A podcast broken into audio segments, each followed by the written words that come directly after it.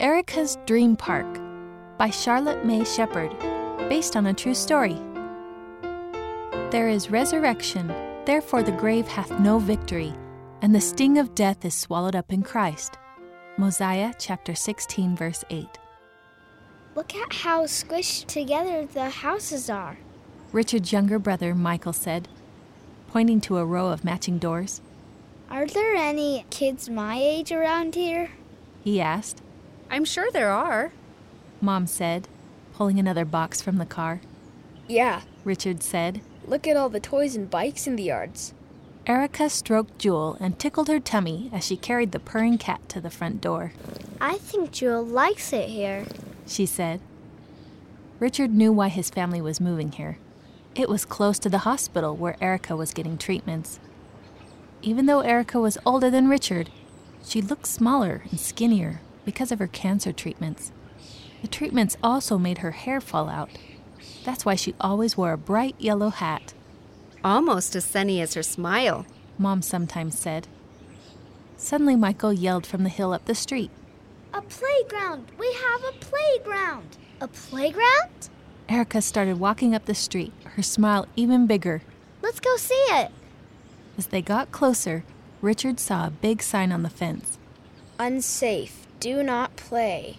The swing set was broken, and a few rusty pipes were lying around. That's sad.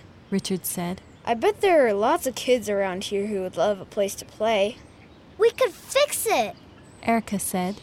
She sounded excited, like she could already see the way it would look. Could we, Mom? Richard asked. Mom shrugged. I don't know, kids. That would be really difficult.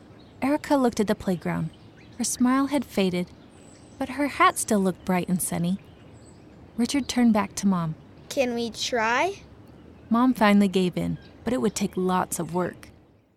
After they got settled in their new house, Richard and Michael started looking for neighborhood kids to help. Mom called businesses to ask for donations. Before long, kids were cleaning up trash and planting flowers. They painted benches with castles, spaceships, and dragons, Erica's favorite. The whole neighborhood was helping make Erica's dream come true. As months went by, Erica got sicker and sicker. But even when she couldn't help fix things up anymore, she and Jewel came out to cheer the helpers on. Remember, we want plenty of ramps for wheelchairs. This will be a playground everyone can play on. She said. On the day the playground was finally opened, Erica wasn't there. She had already returned to Heavenly Father.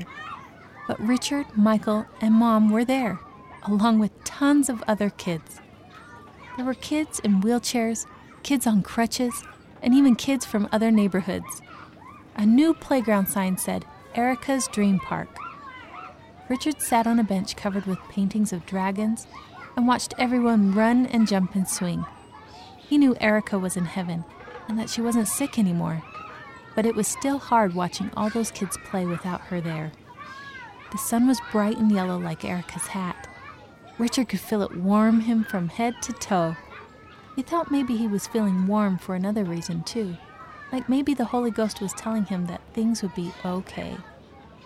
He knew he would see Erica again. And when she was resurrected, her body would be healthy and strong. A smile spread across Richard's face. Come on, Richard. Michael shouted from the top of the slide. Richard jumped off the bench and ran into the sunshine to play. The author lives in California, USA. Sidebar by President Russell M. Nelson. There is life after life, first in the spirit world, and then in the resurrection, for each and every one of us. President Russell M. Nelson, President of the Quorum of the Twelve Apostles. Life After Life. Ensign, May 1987, page 10. End of the story. Erica's Dream Park. Read by Rena Nelson, Daniel and Miles McClellan, Kate Strongen, Mia Peterson, and Van Farnworth.